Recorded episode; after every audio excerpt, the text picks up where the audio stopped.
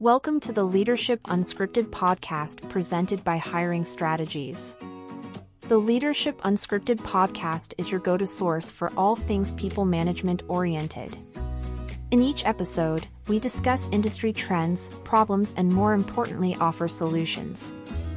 We are so happy you could join us. Thanks for being here. Uh, my name is Kim Leifson, and I am with Hiring Strategies.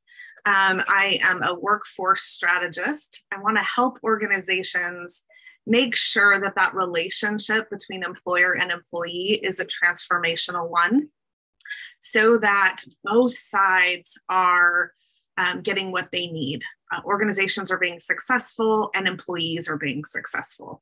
So that really does have to be a relationship. I'm also here with my colleague and dear friend, Tatiana. Thanks for joining me, Tatiana, this morning. We want to talk about, well, I'm going to let you introduce yourself first. Sure. So go ahead and talk a little bit about you. Yeah, um, I, Tatiana Saint Germain, my company is Great People Management. Uh, we offer talent management consulting services and executive coaching, uh, which I love. And I love helping organizations build, I love my job culture, um, which is extremely critical these days. And I'm happy to be on this uh, live event. I've never participated in one, um, so bear with us. Thanks. New for both of us. Right, right. So uh, we'll we'll see how the technology works, and we'll just work out the bugs as we go along. So um, I thought I wanted to start out by saying, you know, the reason that you and I had or had the idea of doing this was because we were talking about what's happening in the world regarding leadership development right now. And we're starting to see pickup in people developing um, their leaders, whether they're high potentials or they're already executives. And so we did a quick little survey um, to find out, you know, what was the biggest, what is the biggest pain point right now? Why are they making an investment in leadership development?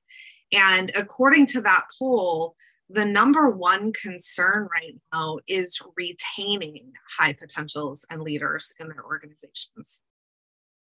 And we're not surprised by that at all. Um, I think, you know, you and, you and I see this on a daily basis, especially right now in this culture of the Great Resignation. We're seeing lots of executives and leaders retire early, um, go take another position, maybe sometimes with a little less responsibility.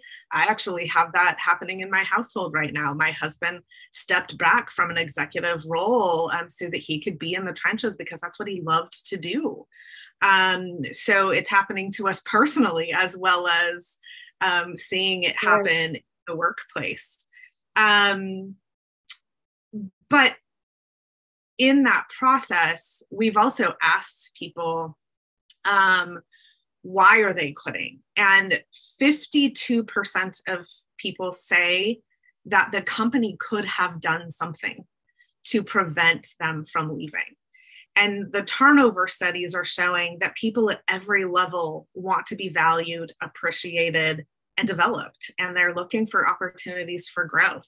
You know, this flakiness that we're seeing in um, the younger generations is really more about watching out for themselves and wanting to grow and, and gain new skills and be in a place where they enjoy working. So today we want to talk about what can we do to attract and retain high potential employees and leaders. And this is an open Q and A session, so feel free to drop your questions in the comment section below, and we're going to answer as many of those as we can this morning in the one hour that we're here. And when Tatiana and I get started talking, we might not stop. So please, um, please interrupt us with those questions.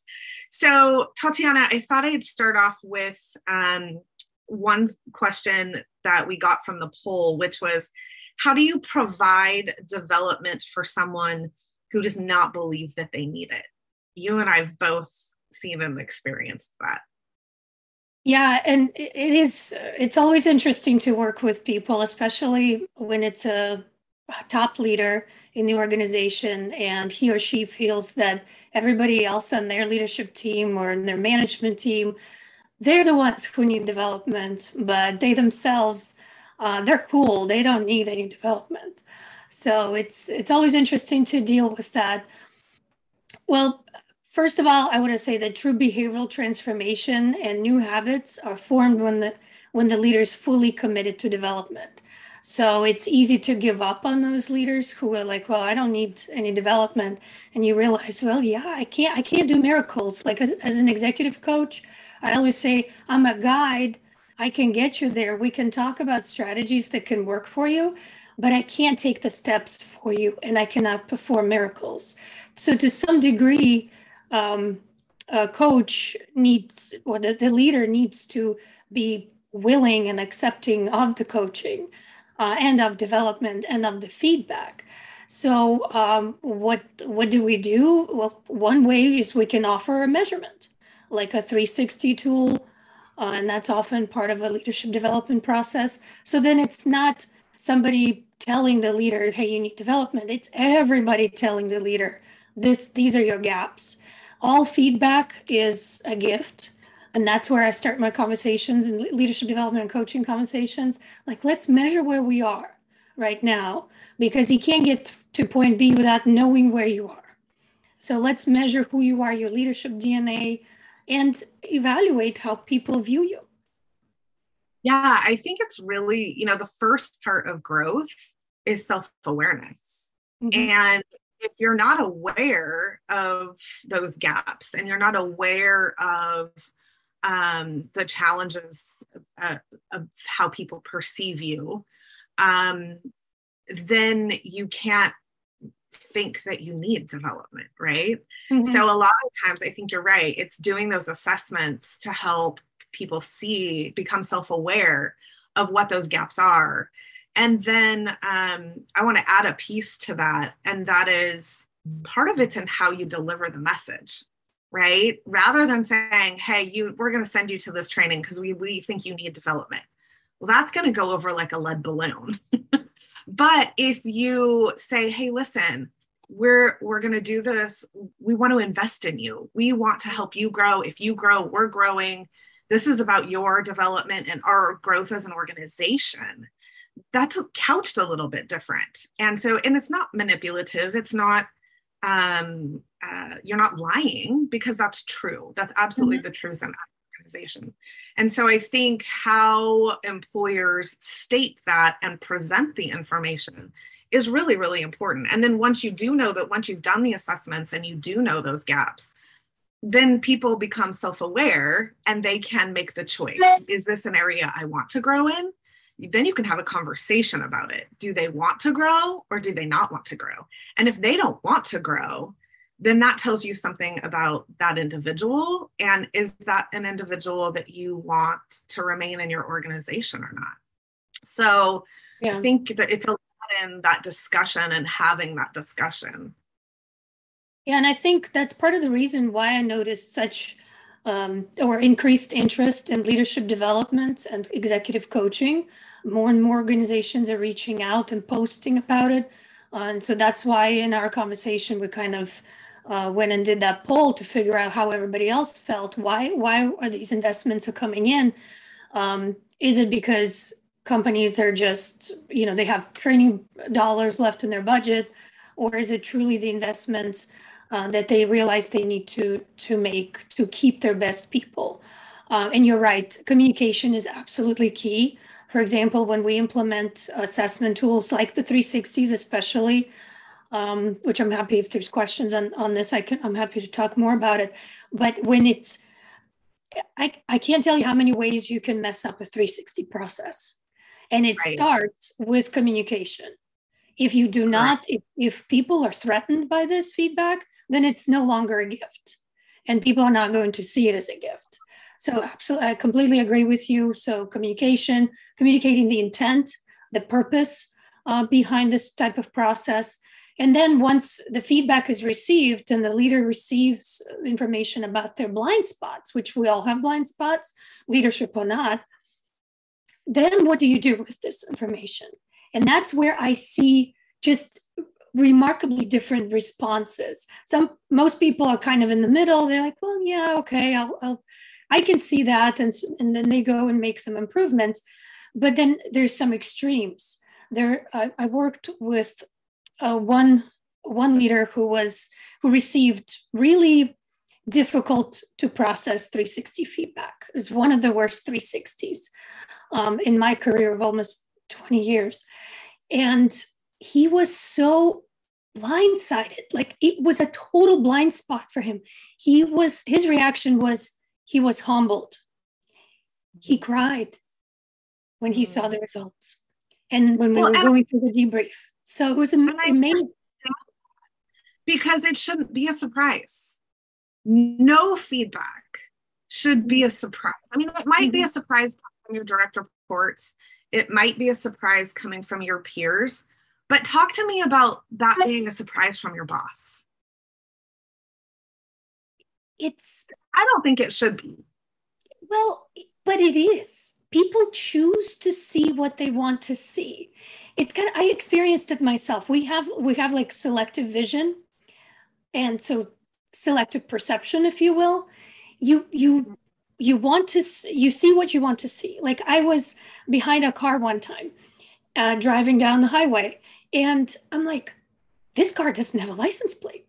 Oh my God, they don't have a license plate. I can, I swear to you, I looked at the entire back of the car, and I did not see a temporary or anything. It was it was a different car make, and I did anyway. The license plate was there because when I told, turned to my husband, I said, "This car doesn't have a license plate." I was looking for in one place. I was only looking, like, subconsciously. I was focused to see it in one place, and I didn't see it, and so I'm like, "It's not there," but it was there. When he pointed it out, I'm like, "Oh my God, it is there!" This kind of selective vision or whatever, it happens in all walks of life, in, in all respects. And especially when you're so focused as a leader on achieving results, and that particular leader was actually achieving tremendous results with his team. So he thought he was doing fantastically well, but he was not connecting with people. He was not inspiring people. He was cracking the whip. And so he thought that's the way to do it. There were some cultural differences as well involved. And that's all he knew. He didn't know there was another way. People don't know what they don't know. Yeah, sure. Absolutely. You're right. And I mean, if someone can say something off the cuff, like, hey, dude, that was kind of harsh. And you go like, yeah, whatever. Right. Like, and you blow it off. Um, but I've, I, one of my pet peeves is leaders who don't have those conversations directly with their people and pull them into a meeting and say, listen, this is a problem. You need to know what's happening and what's going on. Yes, you're achieving these goals, but this is a, you're creating a toxic work environment. So when we're not addressing those things as executive leaders with our managers and leaders below us, I, I see that as a huge issue right now. Um, and another reason to invest in leadership development, right? What is a leader's role? What should they be doing? Is it all about task management? And, and maybe in your culture it is, um, but then you have to be honest about that. And, and I don't believe, frankly, that um, toxic environments produce good results. They probably produce results, maybe results that you're used to, and so you're okay with that. But I don't believe, I believe there's more available. And so we have to, we have to nix this toxic leader piece um, now. We need to, and I just see executives avoiding those conversations and not being willing to pull someone in. That that isn't a, I guess my point is that isn't a conversation that you have walking through the lunchroom or passing them in the hallway, right? If, if, if they're getting that bad of feedback from their team, from their peers, from the people around them, from their customers, whoever it's coming from, somebody should have said something, right? Like, pull them into a meeting and say, hey, you can feel that tension. You mm-hmm. know when that's happening. So I find it sad that that individual was shocked by that. Mm-hmm. Um, again, I can see be sh- being shocked by your direct reports because they're not going to tell you what they think about you. Um, yeah. And your peers. I, I can see that, but there's no excuse from a leader to not have that conversation. Yeah. But not everybody, is, as you said, not everybody has the courage or the tools or the wherewithal to. That's, I guess that's that's what keeps my executive coaching practice going, because I coach executives. And having what sorry, that's what we're here to talk about, right? Yeah. Um, we're here to talk about um, what, when do we know, when do we think we need leadership development? And I think there's times when we don't know we need it, right? Um, if you have a toxic culture, if you have things going on in your organization that um, are causing people to leave, exit interviews are important. Um, then you probably need to work on leadership development at all levels in your organization. I agree. And that's what I'm seeing through research time and time again. It's every single level in your organization. You want to have that growth mindset, uh, growing leaders, f- f- like starting with receptionist, a forklift driver, all the way to the executive level. Everybody's a leader in in life or career or business, and developing that and showing, investing in in that, in culture, tools, strategies, training, uh, growth opportunities for every employee. That's a game changer. This is best, this is what best class companies do. Um, yeah. And, and just providing opportunities, and then just in just in time feedback that you mentioned is also key. Um, Uh, but, and just to kind of finish the to finish long-winded answer to your question about how do, so what we receive the feedback, how do we now coach a leader who does, still doesn't believe the feedback, still doesn't, because I had some of those too. So this was a positive outcome because this leader was like, oh my gosh, I had no idea. Let's, let's get to work. The, the, I had another leader, um, it's kind of the stereotypical German engineer. It was also one of the worst three sixties that, that we received back. And he refused to believe the feedback. So what do you do there? I had to, yeah. So this was a, a coaching challenge because he saw those blind spots um, as, well, that's just people's opinion.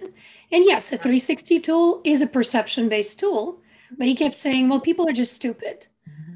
And I'm like, well, finally, I just said that that may be, and you cannot control other people, and you cannot change you, but you can change what you do. So I had right. to find a way to appeal to what motivates him. And I yeah. think that, to answer your question, even most resistant, most um, kind of blind to their own, how they see themselves, leaders, can't, we can find ways to find what motivates them, and then it becomes their own. So for this German engineer, it was, do you still want to be effective? Despite the fact that, okay, people are stupid, fine. But do right. you want to be effective working with these people? Are you walking out? Well, yes, right. I want to be effective. Oh, okay, well then let's get to work. So everybody right. has their motivation, what they want to achieve. And that's what we're going after. Yeah. Okay, we do have a live question. So I wanna keep us moving here. Um, the question is, what can we do to reshape, recalibrate criteria to become or and remain senior leaders? For example, once someone has attained the title, they often feel entitled and immune. The pandemic, lockdown, working from home, supply chain issues, the Great Resignation have all changed the game. And what we need from current leaders and the next leaders must include supporting and building a sense of engagement, belonging, collaboration, and wellness at work. Perhaps we need a new set of metrics or scorecard, which is used to earn the right to have the title of senior executive. Would love your thoughts. I'm gonna let you start that I, one. Listen, I always, I immediately go to the growth mindset, Carol Dweck's book, Mindset, and it actually does have a scorecard of, I think I have, I had like a, anyway, we can, we can post it somewhere on our website, uh, but it has two mindsets, and you can use it as a scorecard or a metric card. Uh, people, static mindset or fixed mindset versus growth mindset, how they um, look at challenges, avoid challenges versus embracing challenges, how they look at obstacles, give up early, and you know, that blame game. You notice it quickly. Like you don't even need an assessment. You can, you, all you have to do is go up against a challenge a couple of times with this leader, and you know if they have a growth mindset or not, persist in the face of obstacles. Um, effort, growth, uh, how they handle failure. Um, also, how they handle, really COVID was kind of a litmus test for a lot of leaders, because I experienced quite a few of them fall apart pretty spectacularly, actually, because they're just, they're like a train that runs on tracks. They're always, you know, okay, tell me what I need to do and I'll do it. And they don't do any more. And then the tracks were blown up. Well, then the train either stopped or derailed. And again, publicly and spectacularly. But those leaders who are creative, innovative, thinking outside of the box, and continuously looking to improve, to engage, and have that infinite game in mind, evoking Simon Sinek's uh, latest book, uh, which I highly recommend. That's those are the people that that succeeded in leadership through COVID and uh, beyond. And they're not talking. It's I'm not talking about fake positivity. I'm talking about um, talking about what's possible. You have to be authentic. You have to be humble and truthful and transparent as far as you can take it. Of course, you can't share everything, but let's talk about what's possible. And that's inspiring. Absolutely. I think part of the answer is looking at what is your purpose in your organization, right? What is it that you want to achieve? And then tying your new scorecard scorecard to that purpose. So, um, uh, I know organizations that have, that measure their leaders based on turnover numbers, based on um, what, how many of their leaders get promoted into other leadership roles. Um, you can start looking at things uh, about leadership. You know, does your team feel inspired? Um, you can look at engagement scores. All of that stuff uh, is going to help you grow your organization, which is the purpose of a leader, right? It's about influence and growth and coaching and development. That's what a leader does. It's not about task management. That's management. Mm-hmm. Um, it's a very different role. Um, not that managers are important. Managers are important. And sometimes you have to do both inside um, as a leader. You have to be a manager and a leader, but know when you have to do, um, when it's appropriate to do each one. And then Um, coming up again with the metrics that are important for your outcomes. Uh, they can be very different for different organizations. And we, I'm happy to talk more about that offline if you'd like. Um, but, and maybe you can um, think of a few, Tatiana, but I'm thinking specifically about those turnover numbers, or if the goal is to um, achieve uh, You know, I, I think the challenge is that most of our goals as organizations are very results, um, profit, yeah. number driven, and we're not thinking about purpose. And so we tie everything to the achievement of those numbers. And we've got to start to think bigger. We've got to think about, are we, um, if you are uh, an admin assistant organization, a virtual assistant organization, well, what is your purpose of that? Is it to save your clients time?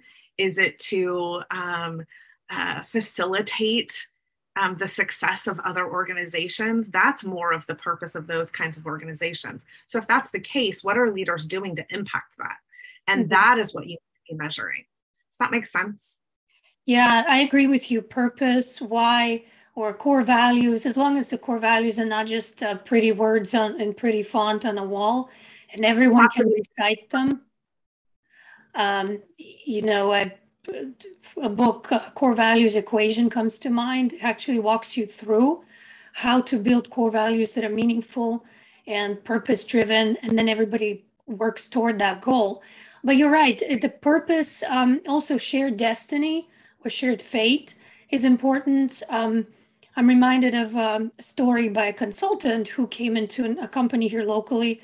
Uh, I'm in Wisconsin, and uh, he was interviewing leaders and a few people selectively at different levels in the organization, just to kind of get a sense of the culture.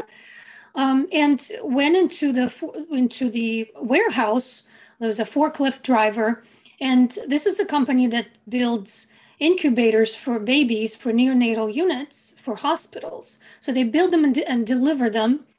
And so they save premature babies. Um, and the, the consultant asked the forklift driver, so, so sir, I see you're in the forklift. What, what do you do here?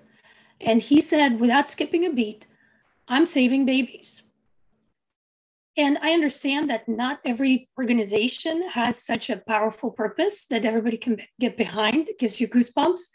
But there is something that we all are in business to do. We exist to do something, impact something that can give you goosebumps. And everyone wow. should be able to see that vision across the board.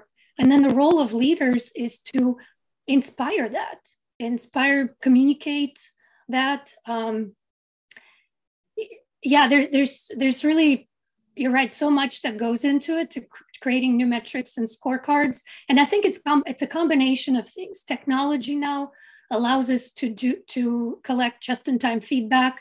Remember, we did a demo of a, of a platform that does feedback, and you can customize questions, and you're continuously receiving feedback from employees, potentially about the leaders. So that's a people-focused approach.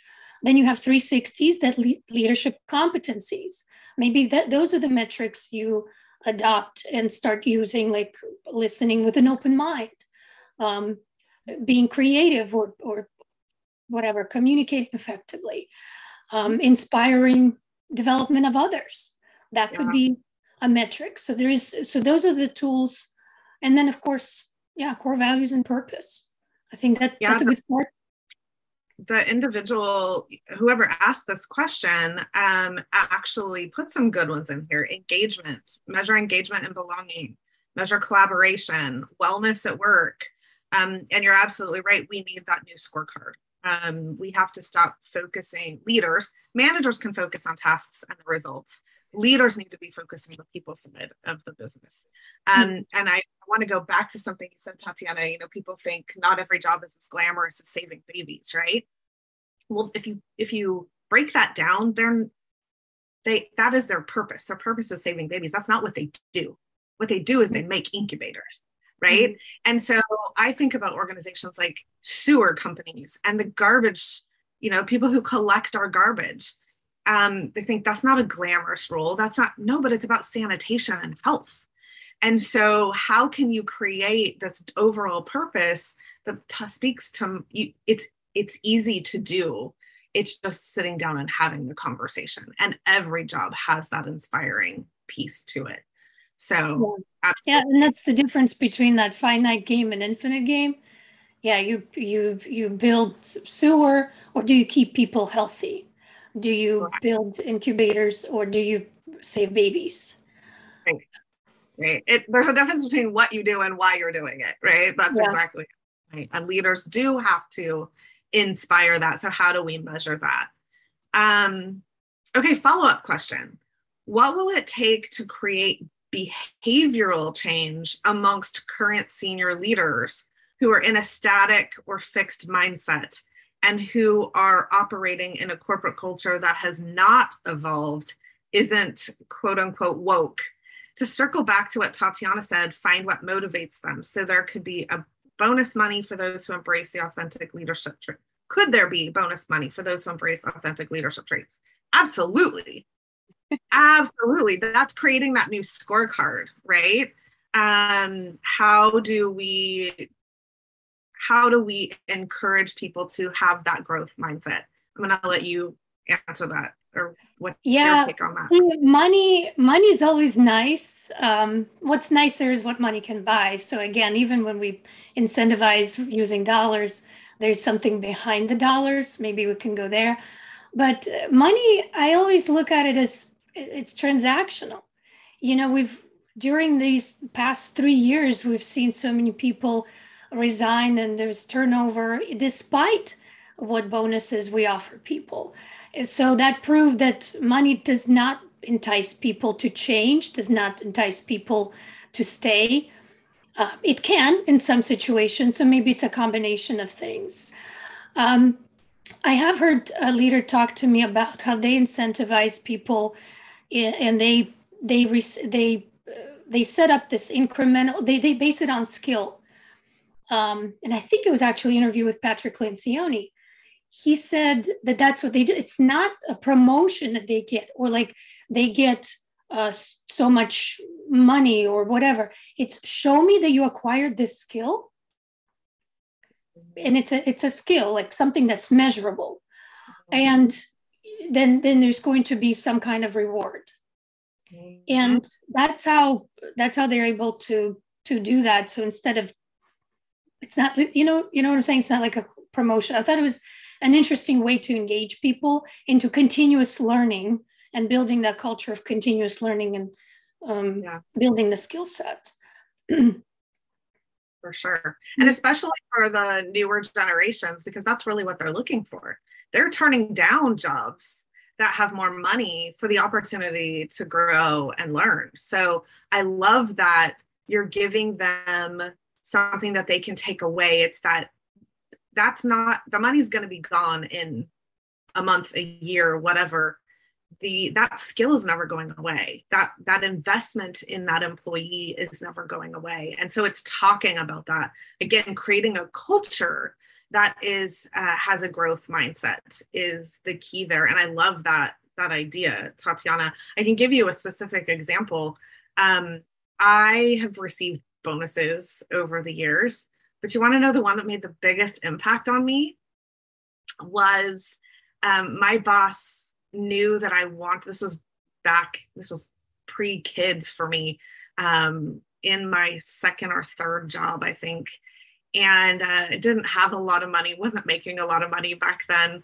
And um, I really wanted to go to my brother's graduation uh, from the Coast Guard boot camp.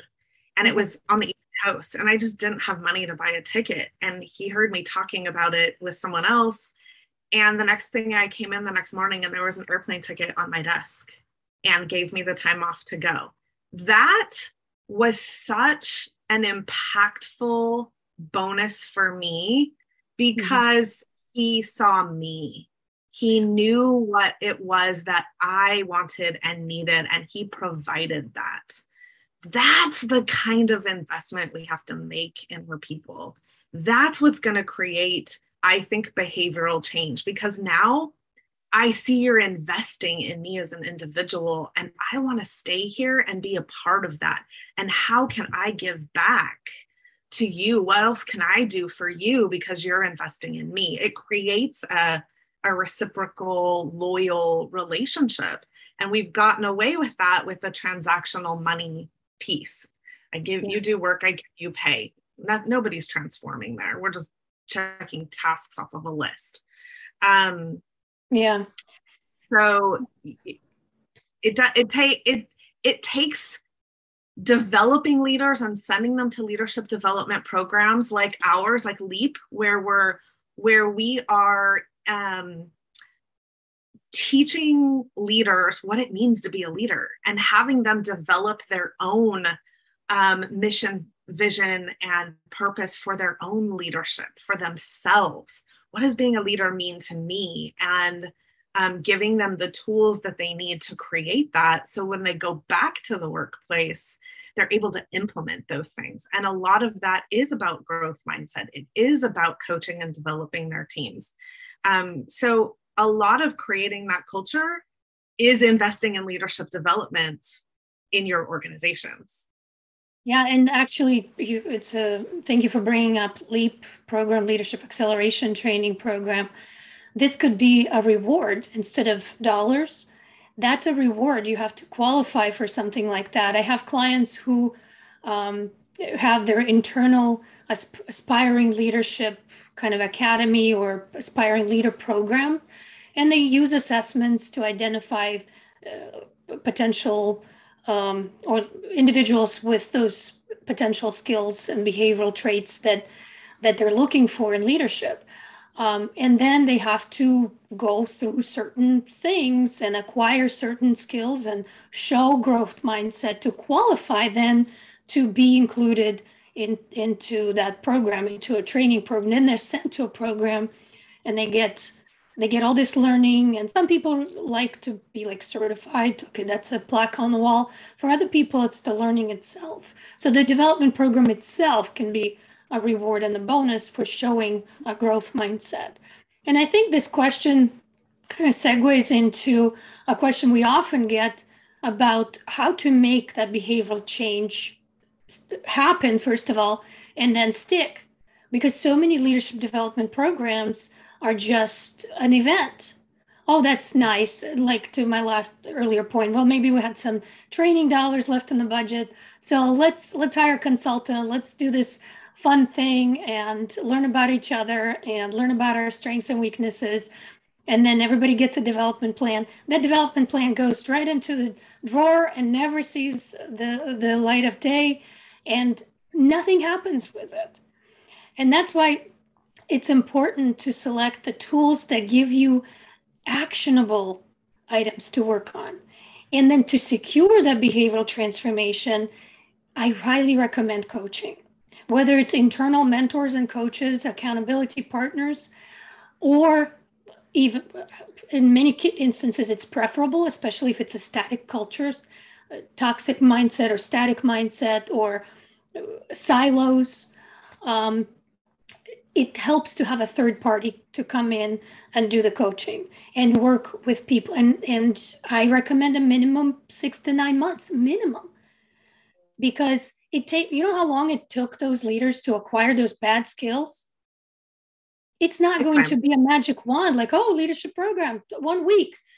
Um, it, it can take no. years to undo things.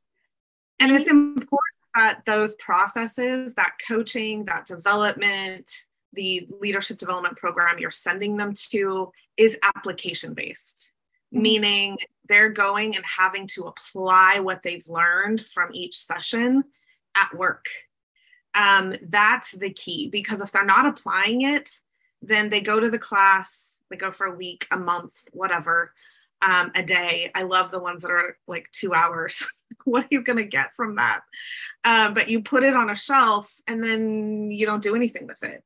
So there has to be some accountability in those development programs to apply and use what you've learned um, every time you go to the session. That those are the ones where things are going to stick. So look for those sorts of um, programs. So you can create, to answer that last question, you can create behavioral change by finding the right kind of leadership development and coaching um, for your organization. Or let's face it, at some point, you realize you you just can't can't create behavioral change in everybody. There's some people who are going to resist, especially with ever evolving workplace that we're in right now. So many generations mixed in. It's like kind of uncharted territory. So what we may find out is that there's just some people who are not cut out to be in leadership. And I'm sorry, but if you want to to survive and thrive and be competitive, this may not be that leadership, the leadership team that takes you into the future. And it takes a lot of courage, um, you know, to restructure or to, to sort of help certain people off the bus and bring in new people. And then by bringing in new people, you might impact the culture in a way that it helps others deselect, kind of change. Uh, in fact, a quick story. Uh, we used a P X T select assessment with uh, credit unions. And this was um, an interesting study because it was years ago, back, way back, credit unions didn't feel that they needed to compete with commercial banking. And then they found that they had to. And it was after that, the two thousand eight, two thousand nine. And so they had to change their culture. And we did a study of all of their leaders. We found what is, and then they needed to be become purposeful uh, in their selection process. As they were bringing in new people, they saw what did not work. So they needed to bring in leaders that were different from their existing leaders. And over time, those old minds, that old mindset people, um, they just left. They just disappeared. Yeah. And but yeah. it took that step. to to measure what you have, what's working, what's serving you, what's not serving you, and then you make a plan for what is going to take you to the next level. Yeah, yeah, it's certainly, this kind of change does not happen overnight. But I think the key for organizations is to start thinking about it and looking at it and assessing it in your um, in your environment, in your culture. Where are you at versus where do you want to be? Um, and then work, setting a plan and working a plan to get to that point. Um, and sometimes that means evaluating what you currently have. Um, like you said, what what it, what is right now? Where are we right now? And how do we get to that next step? So, and I actually yeah. love the challenge of working with kind of these dis- dysfunctional teams, because when they when I do a team workshop and just they're thinking, oh, it's a presentation, she's going to come and present our team results. Well, no, my point is to get them to talk, but they're not talking because they, they all have some something against each other, and um, they don't want to change or learn or actually take steps. Frankly, they don't often like to be measured, because when you measure something, now you have to do something about it. So that's why many organizations, static mindset organizations, don't like to measure anything. They kind of kick push back on that. And um, yeah, but once you measure it, it already starts to move things in the right direction. And I, I love that, because then I'm like, okay, people, you're not talking. So what's going on? And okay. we take it step by step and draw everybody out and create a safer environment for them to talk. And they realize, actually, it's not that scary. No, change. I know everybody says change is scary. Well, yeah, but it doesn't have to be. It's not that scary. When you have the right tools and support and partners, um, we can we can all do it together. Well, and part of this too is it is scary and it's uncomfortable and it creates conflict, right? But there those three things. It's uncomfortable, but not. It doesn't have to be scary, but it is uncomfortable. There you go. That's better. It's everybody's definition of that, right? Like they have their own definition. And I think the key to all three of those words is avoidance. They're avoiding the uncomfortable. They're avoiding scary. They're avoiding conflict. When the idea is we have to, as leaders, we have to push people towards those things, because it's about growth. It's about um, getting uncomfortable so that we can expand our thought, expand our perspective, expand um, our own world of comfort, right? You don't get, you don't get uncomfortable by avoiding being uncomfortable. You get uncomfortable by getting comfortable with it. Mm-hmm. And so um, part of leadership development is teaching people how to do that. And that is how you eliminate the toxic culture.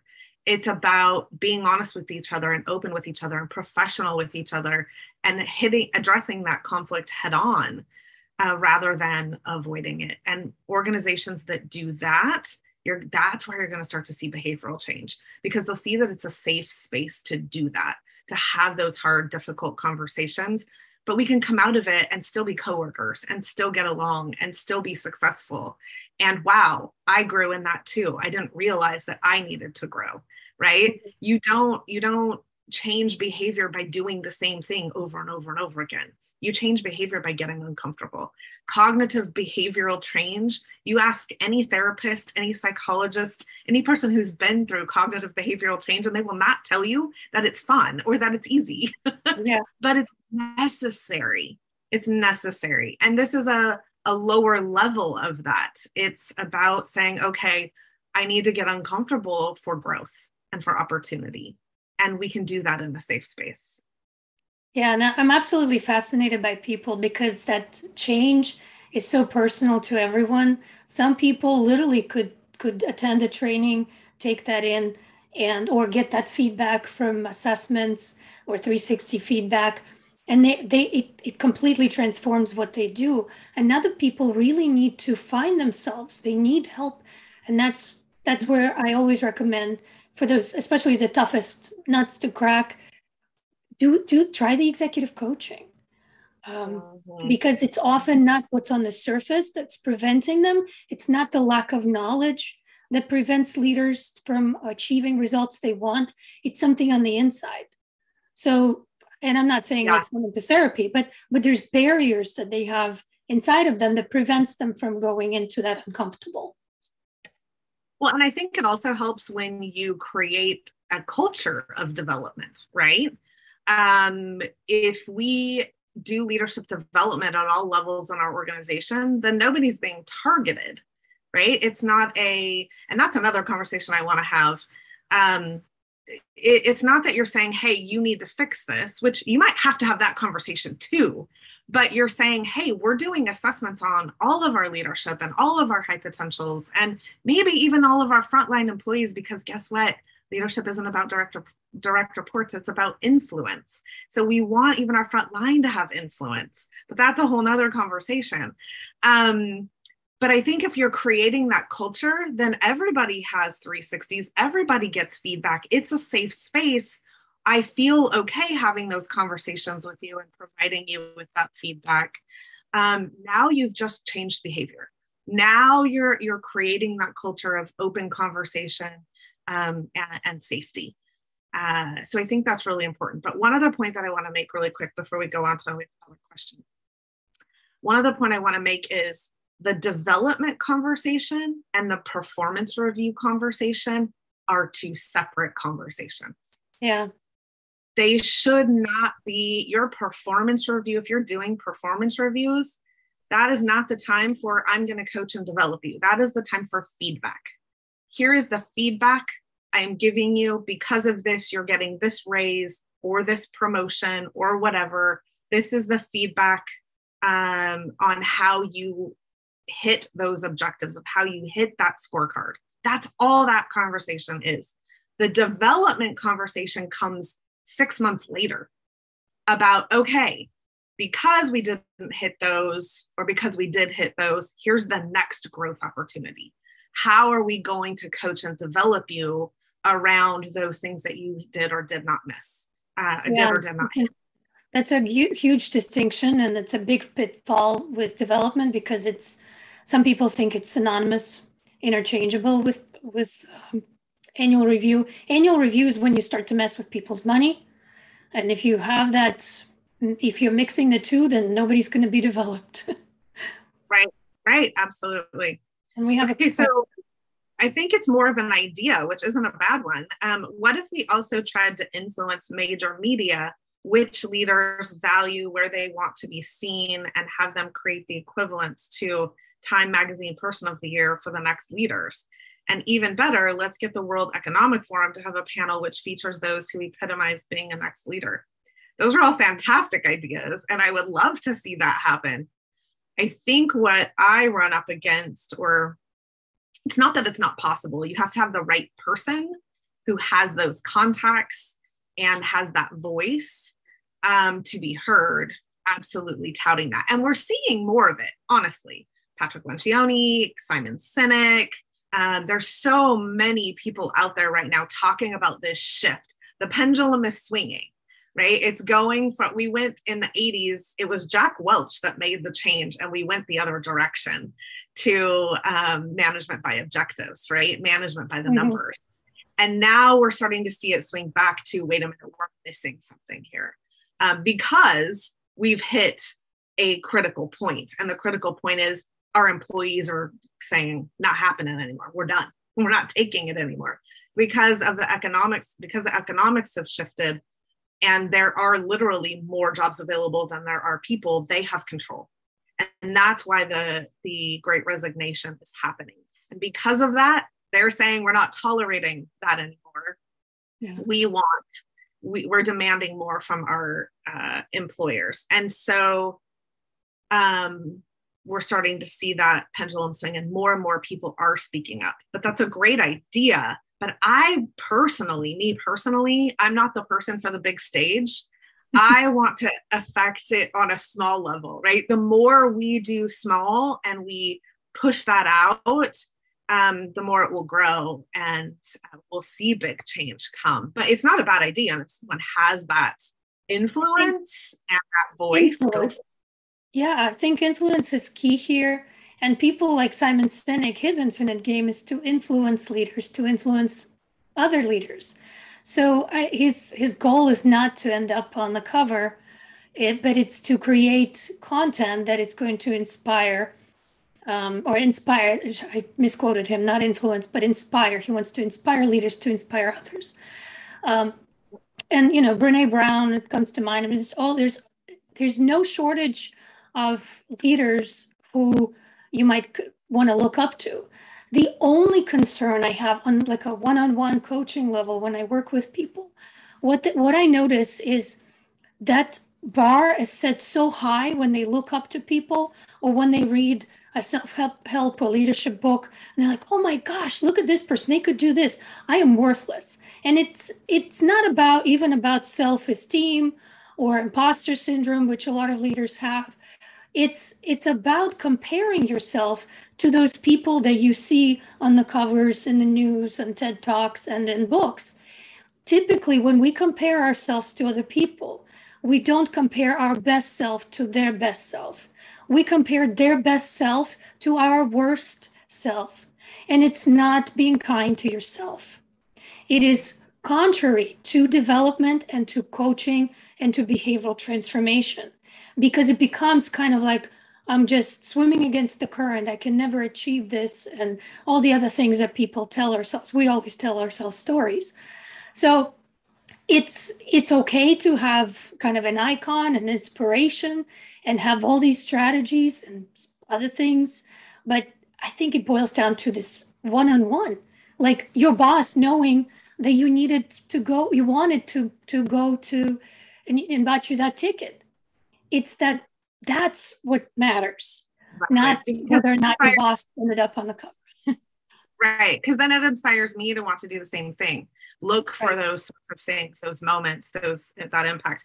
I think what this is getting at, though, and, and I and I understand is it, it kind of goes back to creating that new scorecard, right? It's mm-hmm. right now in the business world, the people that get reg- recognized are the people who achieve, you know, it's the Elon Musks and the Bill Gates and the, you know, the the the Jeff Bezos who are accomplishing these huge, mammoth, results-driven outcomes, right? But when you talk to the people who work for those people, they're not generally very happy. And so, um, yes, they're achieving those things, but they're leaving a huge wake in the process. Um, and we'll see how long those empires last, because empires rise and empires fall, right? Mm-hmm. Um, so we'll see how long those last. But I think you're right. It's a combination of the two. It's changing the scorecard so that we as a society are recognizing those things that are valuable to employees, the cultures, the engagement, the leaders that um, are personable and c- collaborate. I think um, whoever wrote that last one of that questions, they they they really listed them all off for us. You know, supporting and building a sense of engagement, belonging, collaboration, wellness at work. How do we measure those things? And there are ways to measure those things. Um, so once we start doing that, then I think we will find that someone rises to the top, and there will be this new scorecard, this new um, Time Leader of the Year, right? Because they were able to achieve things. Their people were able to achieve things that helps the organization achieve things. And um, I think we will nominate. Yeah, for, right. You know, exactly. Small business leadership right. achievement. We we have something like this locally here, Association for Corporate Growth. There's a leadership award luncheon that I just attended. So a C E O of a company was awarded that. It was a leadership growth award. So yeah, and, and I would say it's it's not a, a, you don't have to go after all of this, this big concept of leadership development all at once because it can get overwhelming. I believe in the Tiny Habits. It's a book, Tiny Habits. So start small. You don't want to stir the ocean. You want to throw a pebble. You don't want to impact, get on the cover. You want to impact people who, who are working with you right now, um, and start small. And there is hope. There's tools. There's wisdom that you can tap into in the consulting world, in the coaching world that can help you. Um, and yeah, it's, it's pretty practical. It's not just a ethereal notion. It's something that's completely scalable and something everybody can do and start small. Absolutely. And I think um, looking at your teams, your your individual teams, you know, whoever's listening to this call, think about your team and how can you build a better environment and better culture for the people on your team? What is it that those people need? Don't think about the bigger organization. Think about your team. Um, and do you have a team purpose? What are you all striving for? Are you all on the same page even? I think that if you start there and start a conversation about these kinds of things, they will grow naturally. Um, so purpose, um, think about, um, I think another thing that I'm seeing a lot right now in organizations, which really scares me, is um, integrity. Um, I'm seeing a lot of lying and covering up and um, just... Misrepresentation further. Is my favorite. I think you and I talked about that. Yep. And so calling that out and getting that out of our organizations, that is going to solve a lot of problems um, because you'll, you will lose people in a heartbeat over that kind of stuff. So recognizing it and calling it out, not being afraid. One of the big things we talk about in LEAP is to be a leader, you have to be courageous. You have to be willing to put yourself out there and say, we're not doing this. We are not having this conversation, or we are having this conversation. Just because it's uncomfortable doesn't mean we're going to avoid it. So courage is a big part of this. So investing, if you need to, investing in your own leadership development, investing in, um, start there, start small, start with yourself, and then grow it from there. Um, Tatiana and I are both resources for you. Please feel free to reach out to us um, at any time. And we have wide, wide networks as well of other people that if we can't help you, Um, we can probably connect you with someone who can. We have tools in our in our uh, tool belts as well, assessments, um, leadership development programs, coaching. So we're here as a resource for you at all times. We have like three minutes left, Tatiana. How do we want to end this? How would you like to end it? I think we've we covered a lot of ground. I don't want to get in, get, go into another tangent about misrepresentation or leadership teams telling stories to themselves and thinking that they are transparent, they're wonderful. It's like a apple looking in the mirror and or core of an apple looking in the mirror and seeing a beautiful full apple. So yeah, self-perceptions, self-awareness. That's important. And one little point that you brought up is that some leaders actually take it upon themselves to invest in themselves by themselves. Um, I'm coaching an executive of a large company. He's not getting feedback. And so he invested his own money. It's not company money, but he wants to get, get feedback and coaching. So that's, that's a first step sometimes. Great. And I think part of leadership development is recognizing when you need your own leadership development. It's that courage, right? Take, having the courage to say, I need help, reaching out, um, reach out to other leaders in your community and say, hey, what do you do about these things? Bounce mm-hmm. ideas off of people, start collaborating with other executives and other teams um, near you and create a brain trust. Those are really, really valuable networks to have uh, as leaders. Um, we have two minutes left. So I just want to say, you know, we started this conversation with the biggest issue is attracting, engaging, and keeping high potentials and leaders in your organizations. And I think, um, again, if you're going to start somewhere, start with investing in leadership. Investing in um, those high potentials. And I, when I say investing, it doesn't necessarily mean money. It really means having conversations and mm-hmm. building relationships. And you don't have to do huge, it's little things like buying someone an airline ticket, right? It's knowing, it's get building those relationships and getting to know your teams. And the more you do that, you're then setting an example for other people in your organization to do the same thing. So um, that's the last thing I have to say. Tatiana, any last words? I just say start observing yourself. All too often we don't pause to reflect and work on ourselves and on our business. So all of the subsequent interactions as you hang up from this call and go out there, start observing. Be keenly aware of your interactions with others, with your team, yourself. Are you finding that you're not, you don't know where you stand? Are you finding that you you need feedback? Um, observe how your people interact with each other and um, others in the organization. Just observe. It's a good first step. And then don't assume. Resist the urge to tell yourself a story. Um, take things at face value, and then ask ask questions. And start examining, and then and then decide which which way you want to go to continue to pursue your purpose. Thank you for those of you that are have been listening and watching. We appreciate your time. I hope you found it helpful. Um, if you have questions or want to talk about these things more, Tatiana and I are more than willing to, to talk to you offline.